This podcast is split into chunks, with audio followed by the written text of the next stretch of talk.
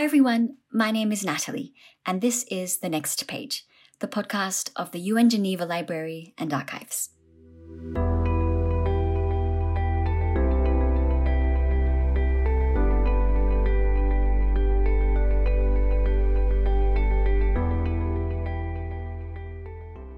We are back here at the Library and Archives after summer break. There's lots of great projects going on in the next few months, so check out the details and the news over on Facebook and Twitter. And some of our projects include some great conversations here on the podcast. Today we have a guest who's joined us in a previous episode in her former role as the Director of the Division of Conference Management here at UN Geneva. She's now the executive director of the Kofi Annan Foundation. It's Corinne Momal-Vanian. It was great to have her back here in the studio for this episode, where she's in conversation with our director, Francesco Pisano. After having worked for more than three decades in the UN system, Corinne shares about her new role and the work and the values of the Kofi Annan Foundation. And she also shares her reflections on multilateralism and the current state of the UN today, including some of the challenges it's facing, but also opportunities for how the UN can move forward as we look to multilateralism in the future. We also hear her thoughts on women, gender equality and parity, and leadership in international organizations, and the values she's inspired by from some of our past and present leaders here at the UN. We've got some more resources in the podcast notes, as well as links to previous episodes with Corinne and other people she mentions in the conversation. Hope you're inspired as much as we are. Let's go.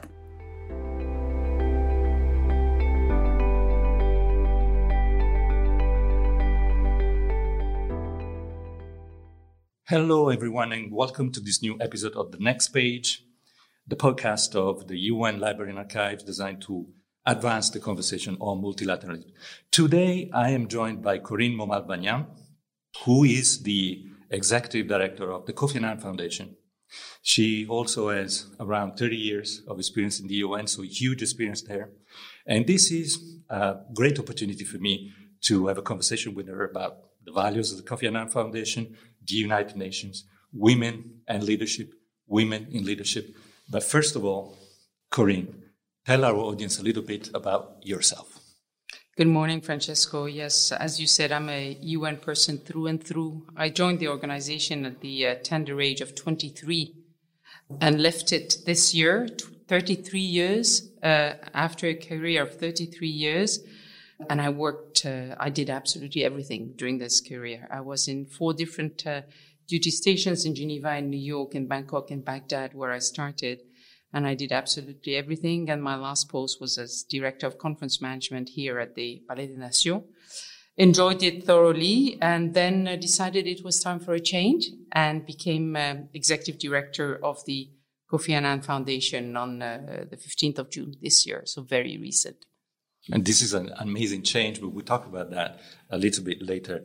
Now, the first part of our conversation, is fair enough. It should be about the Kofi Annan Foundation. Tell us a little bit about the foundation, its history, its values, you know, what, what's in there so that our audience can learn a little bit more about the Kofi Annan Foundation. Sure, thank you. You know, as, as often with these foundations that are created by a big leader, it started by being Kofi Annan's private office. Really, when he stepped down as a Secretary General, he was still very active in mediation. He was often asked to deliver uh, important speeches and so on. So he needed a, a, private office. So he set up this foundation.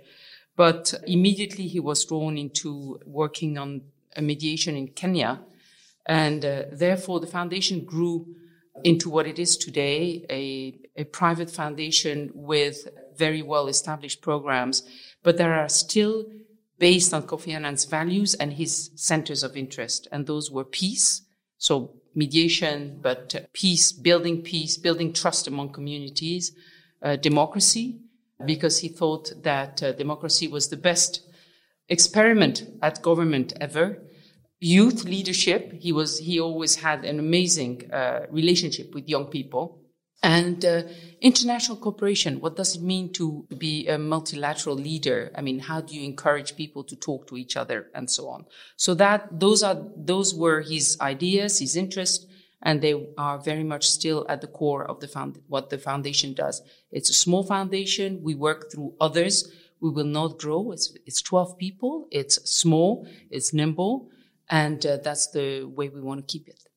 So, in terms of how the foundation translates all these values in actual work around the world, can you give us one or two examples of your maybe your flagship programs and what they do in terms of impact? Absolutely. Let me take, for instance, two flagship programs. We work a lot on uh, elections. And it's not so much technical assistance because a lot of others are much bigger and do that better than us, and we don't have the resources to be in the field the monitoring ballot boxes and stuff. But it's really what we call electoral mediation. So we go in countries before elections to talk to the different parties and make sure that they will behave, that uh, they will accept the results of the elections, that the elections will be conducted fairly. And right now we're looking a lot at the uh, role of social media in the uh, atmosphere around around elections. So that's one of the flagship uh, program, and the other one is extremely together. It's a very successful program of young leaders fighting, uh, preventing violent extremism around the world, because that's uh, what Kofi Annan thought is, you know, you, you prevent violent extremism by t- talking to people and showing them another way. And for you as an individual, I know you've been in touch with Kofi Annan when he was in the UN. More than in touch, he was once you defined him as your mentor. Mm. And so, how does that make it different for you now that you're executive director. Mm. So you don't just become executive director of a foundation like that just because you are qualified for it. It's also a value based thing and also a sort of a mission, let's call it that way. Now, for you, in your special case, you knew Kofi much better than everyone else, much better than, than, than I knew him, and how it is to sort of being in his seat in a way for you today. Well, I wouldn't, I mean, I'm going to be much humbler than this. I'm definitely not in his seat. And, you know, interestingly, Francesco, one of the requirements for this post was to have known Kofi Annan personally. So the board of the foundation knew that it was very important to have someone there who had been marked by the man, you know?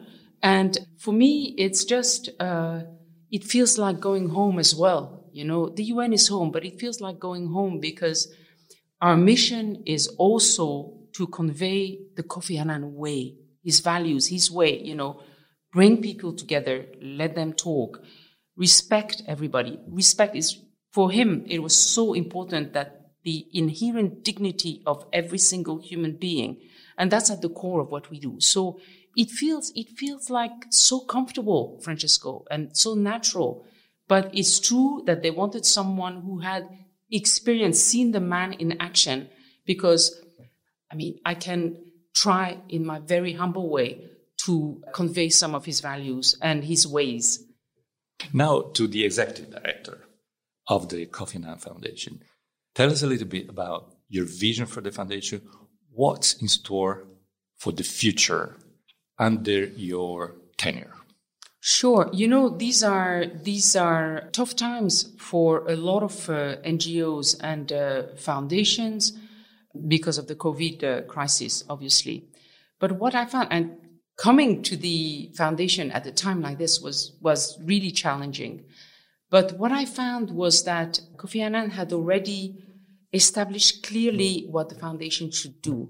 So we have with the board, we are working on a strategic framework for the next few years but that wasn't a huge difficulty because the programs are well established. The vision is there. He wants, he, you know, his motto was for a fairer, more peaceful world. And we are adding that the mission of the foundation is to help build peaceful, democratic, and resilient societies.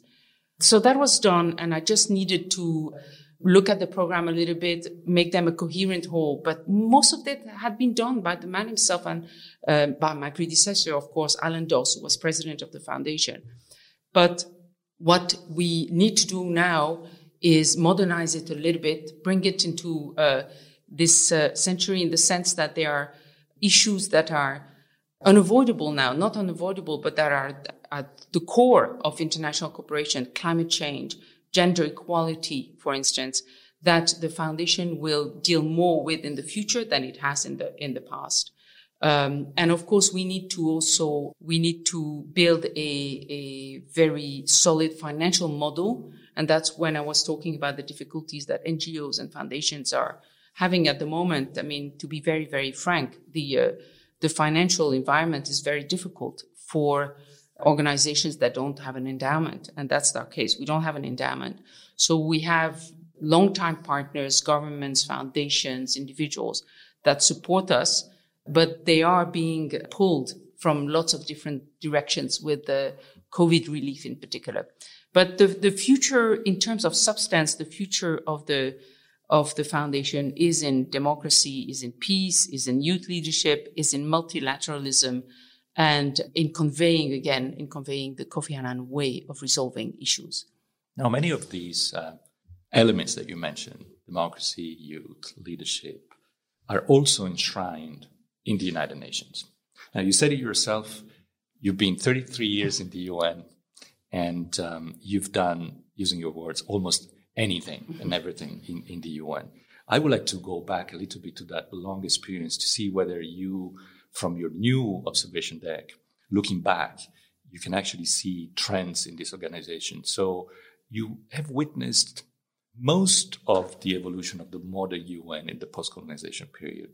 10 years, if, as, it, as it were, longer than my experience. I have 27 years actually in the UN. And when I came in the UN, I, I today realized that it was pretty different from, from, from today. And the environment around the UN, the environment that creates the dynamics and then the UN uses to digest and process international relations, as, as we call them, was different. That environment has changed a lot. So to you, the person who's now out of the organization and can look back with serenity and maybe different lens before your eyes. Can you tell us a little bit about what do you think are the trends in the organization, both the good ones and the bad ones? Right. You know, once I came to one of your very, very interesting talks at the library, uh, Francesco, that was uh, Mrs. Bertini, who was a long-time UN staffer as well, had the, filled very important positions, including that being the head of WFP.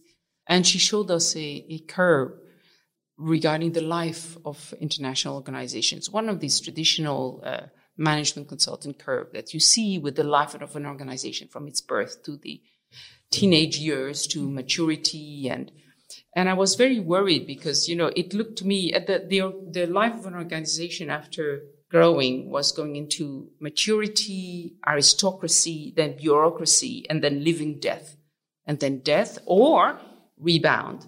So, um, to be very, very frank, uh, Francesco, I think we are going through a very difficult period at the United Nations, mostly because of external factors.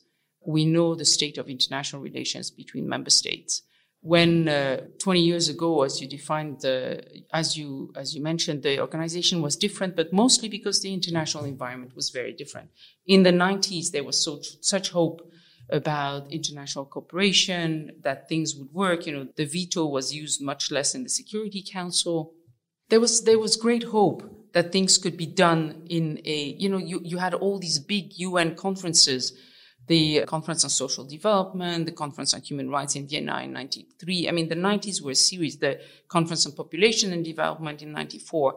So you had all this agenda, this, this hope that international cooperation would yield a better world. Um, and it continued into the early 2000s. And that was, I think, the apex of the United Nations, of course, because again, we, we just reflect the environment.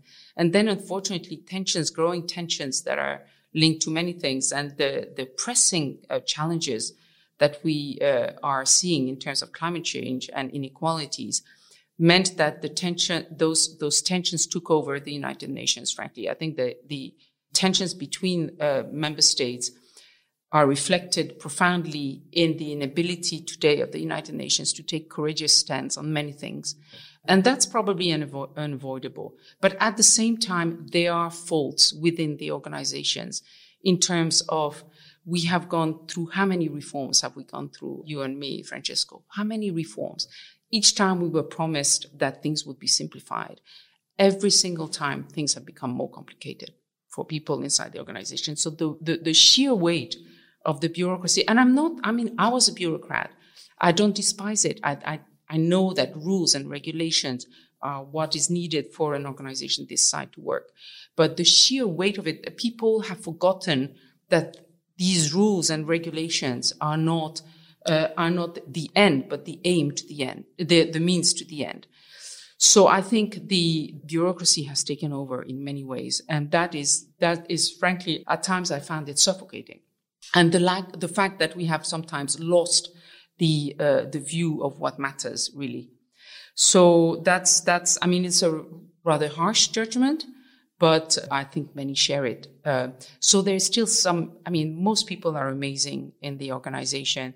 The mandates are amazing. People, a lot of people do amazing things. So I have full hope that we will rebound. I don't think we will go from this living death into complete death. I have full hope that we will rebound because there is no choice. There is no better organization to take care of many things. There's no choice. We will rebound, but I do think that things are, are very difficult and a bit uh, dispiriting at the moment. So would you say that the um, the negative trend is this increase in the relative weight of bureaucracy plus an environment that is less conducive to international cooperation, while, while the positive one is actually the people. The people who work for the organization that have acquired many more skills, I think, uh, throughout the 90s and the 2000s. They're more open, they're more inclusive. There is, there is a counter trend in the staffers that, that, that you know, goes towards inclusivity, participatory, system thinking, mm-hmm. all these new things, plus the social media usage, plus the progress uh, in, in technology and the way they're applied. Would you, would you say that summarizes a little bit your thinking? Absolutely, completely, in fact. I think uh, the quality and the skills of the people, I mean, this organization is so lucky because it can afford to get the creme de la creme of the people of the world. It's amazing. I mean, we get fantastic young people in here that have amazing degrees, but more, more than that, that have a moral compass, that have uh, really a desire to change things.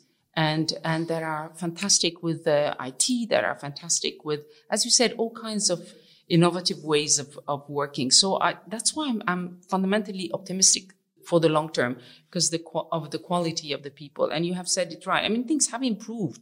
It's not, it's not all been downhill at all. For instance, in terms of gender equality, clearly the conditions for women are much better now in the organization than they were. I mean, the numbers at least are much better. In terms of, of uh, diversity, inclusion, and so on, we are much better than we used to be. Yet, the issue is how an organization that is going through a difficult time, to use your words, can lead the world through or towards reshaping multilateralism. Now, there is something I firmly believe is that this formula of multilateralism has run its course.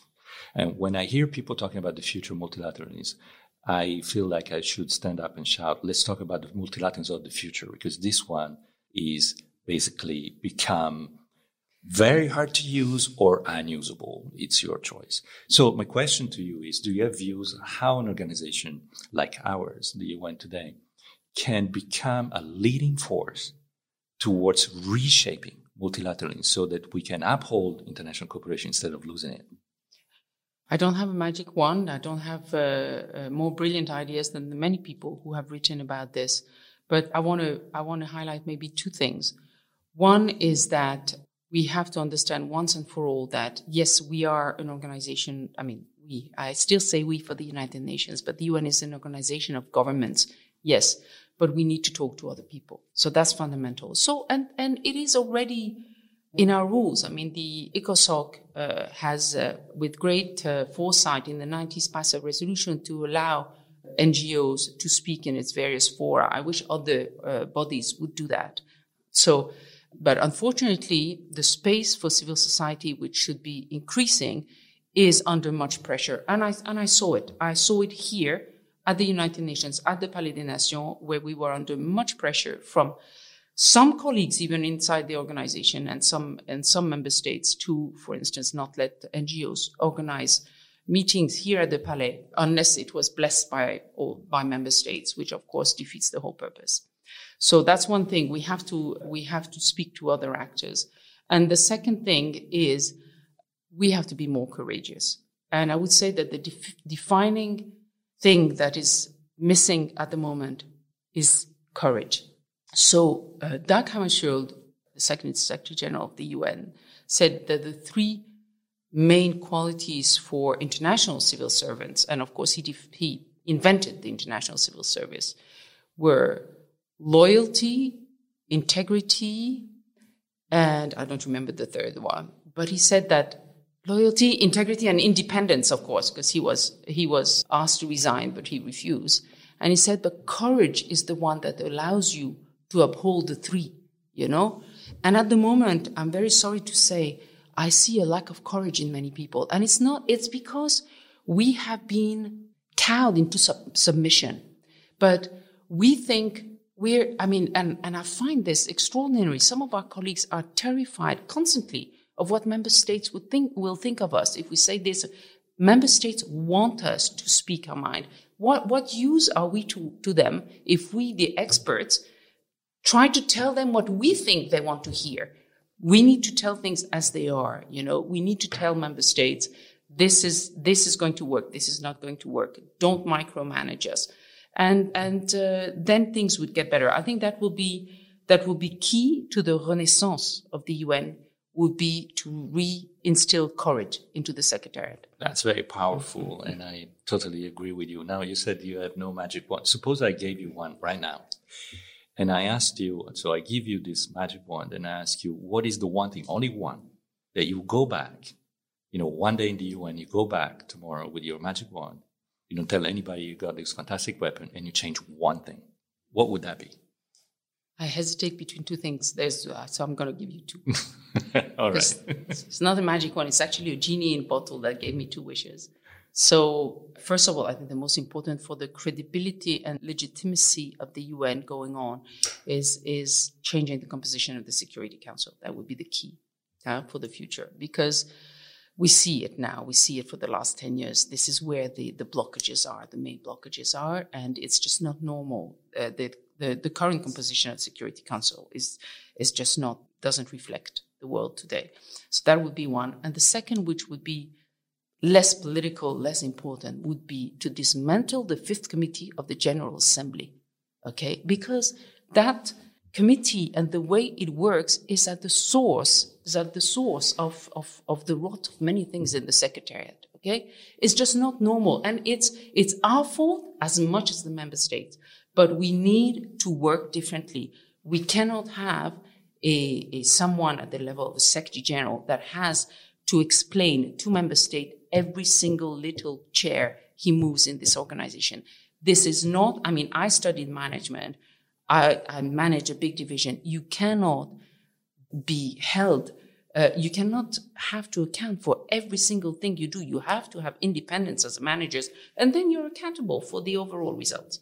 I'm afraid that many, many listeners, God bless them, don't know what the fifth committee is. Would God. you like to just, in yes, one sentence, tell the world yes. what the fifth committee sure, is? Sure, sure. It's a committee of the General yeah, Assembly yes. that the, the committee, the General Assembly works through through committees that look at different issues, legal issues, uh, socio-economic issues, human rights, and it has one that deal with the administrative and budgetary matters. And unfortunately, it has taken over the rest. And this is just wrong. I mean, the finance is super important. Of course, the money is uh, rules, but it should not it should not trump the substance. Thank you for that. Moving forward to um, the last part maybe of our conversation that has to do with you as a professional, your experience as, as a woman in international relations, in leadership. You have led, you have managed a lot.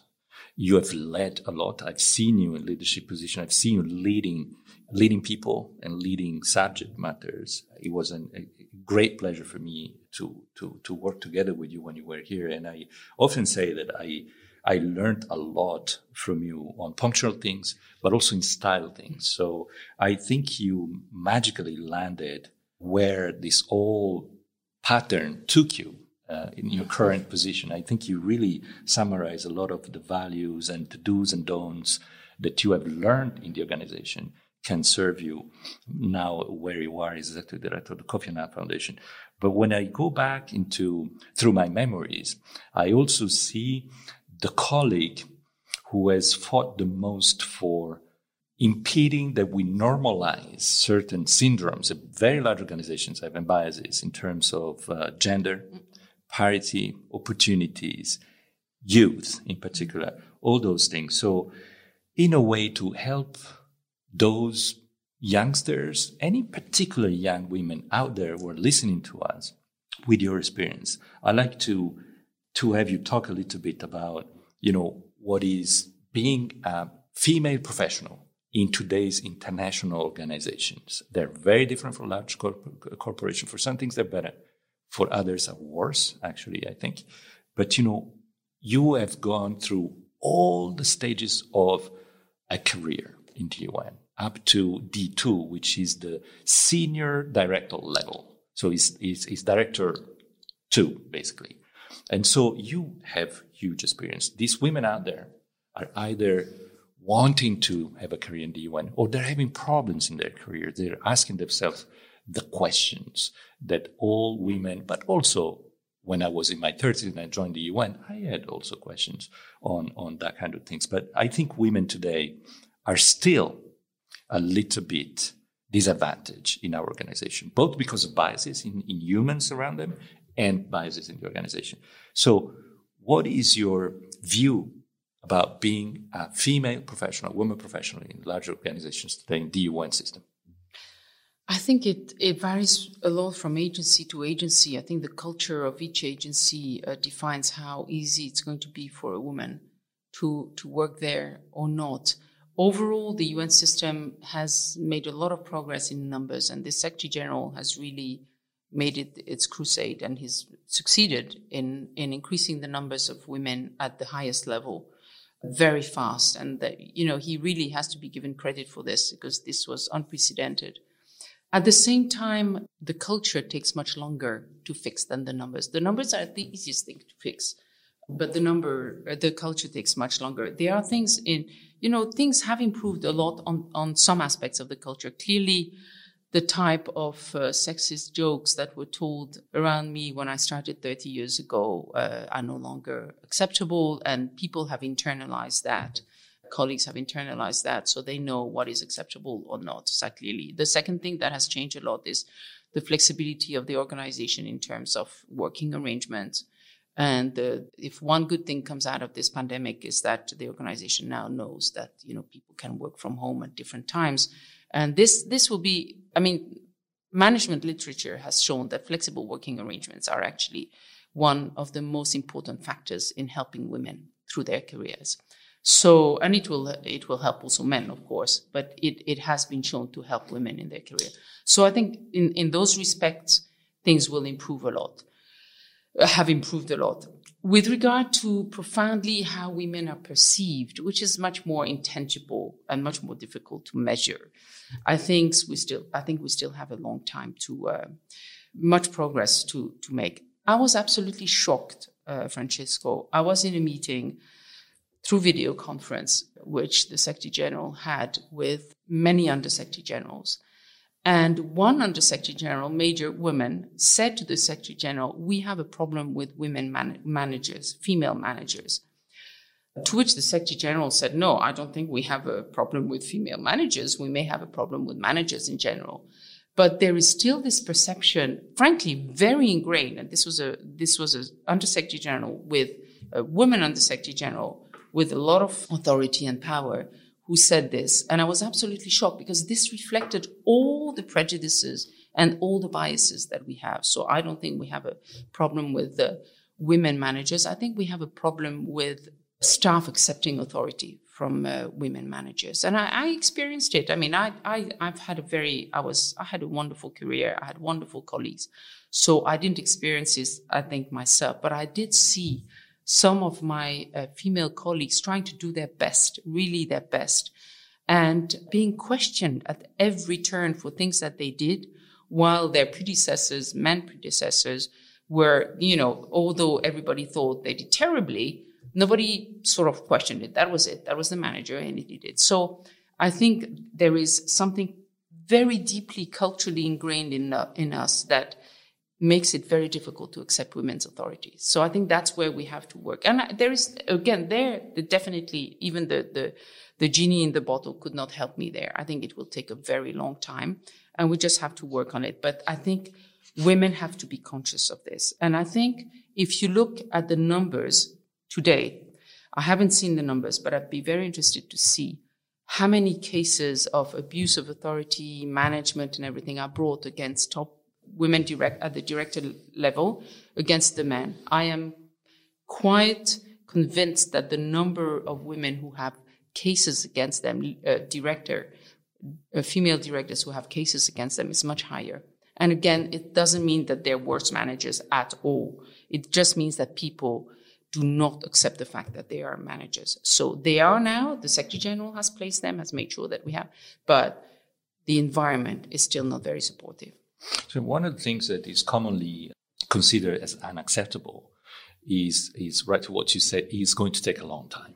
And it's considered unacceptable that it should take that long time. Mm. And the Secretary General has been adamant, you know, he has quotes like, you know, if we go with at this, at this pace, it would take a couple of centuries because before we have uh, uh, total parity in terms of opportunities and treatment. So we, I think I do agree it's unacceptable. So one remedy against to, this to shorten time is typically leadership. And in large organizations, we have seen, for example, in large corporations in the world, how leadership has actually changed the culture much, much faster than, uh, than other, you know, processes, typically schools of thoughts and, you know, consultants, etc. those you mentioned before. So let's go to leadership a little bit. Um, as you know, UN Geneva, for the first time in the history of the galaxy, as a director general, who's not a man, as I like to say. And this woman is certainly bringing a new way of leading.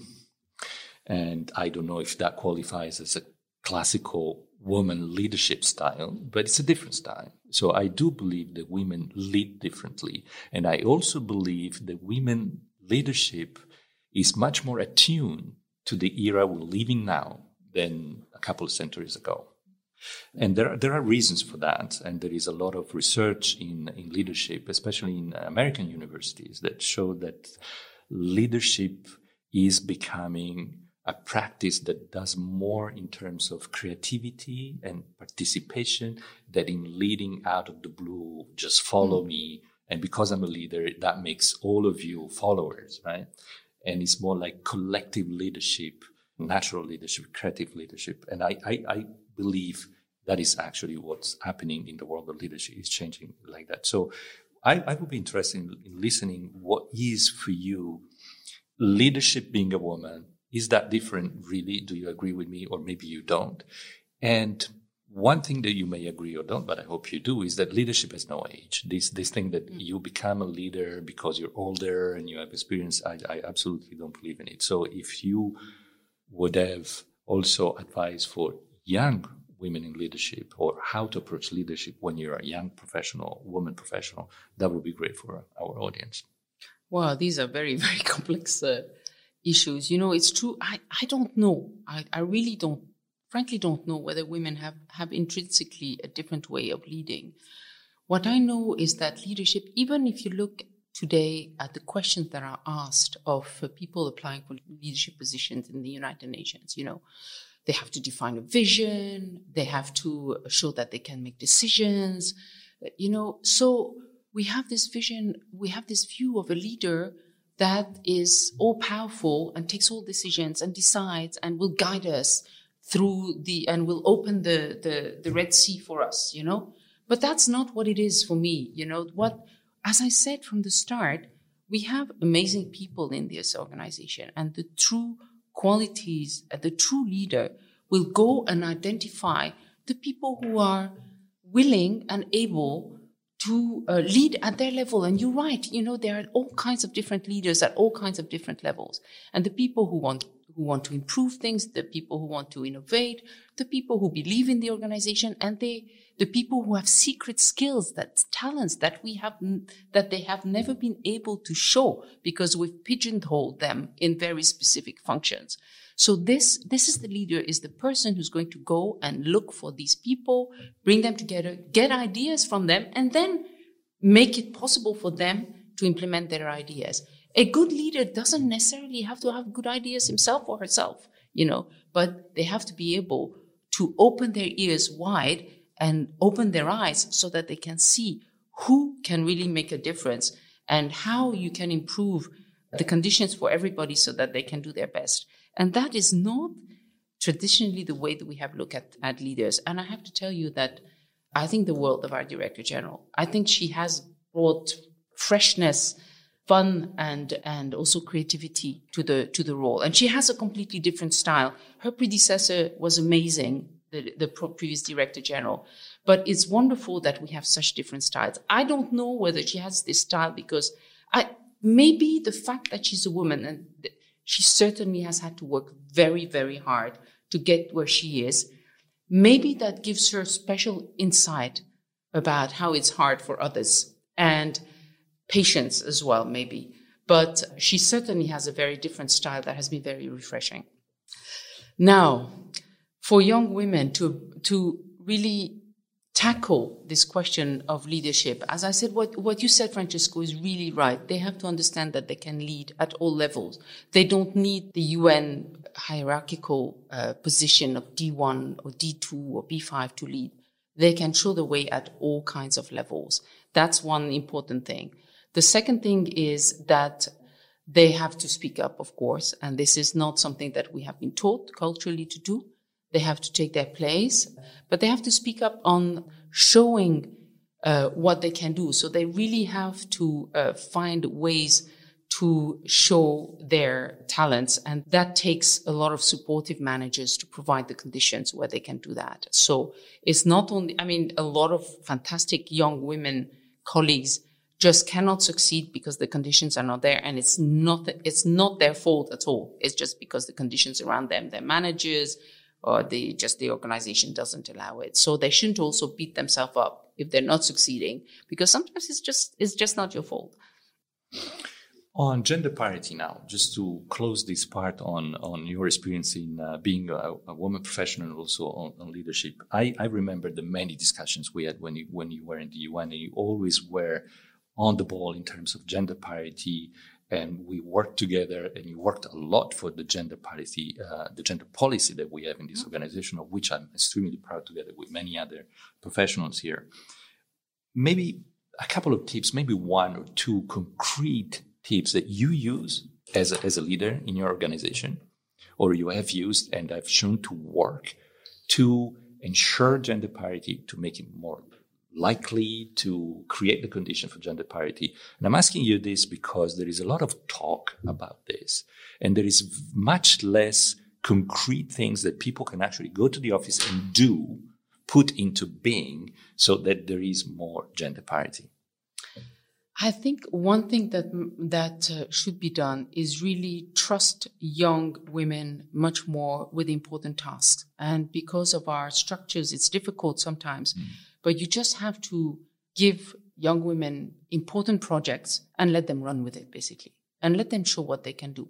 I think that's that's not something that we do easily, and that's key to to gender parity. I think whether you know I did it in the I, I tried to do it, for instance, in the innovation team that we built for the division of conference management at the UN office in, in Geneva, where I gave them total freedom, and out of at the start, you know, the, the innovation team out of 11 people, there were 10 women who stepped forward.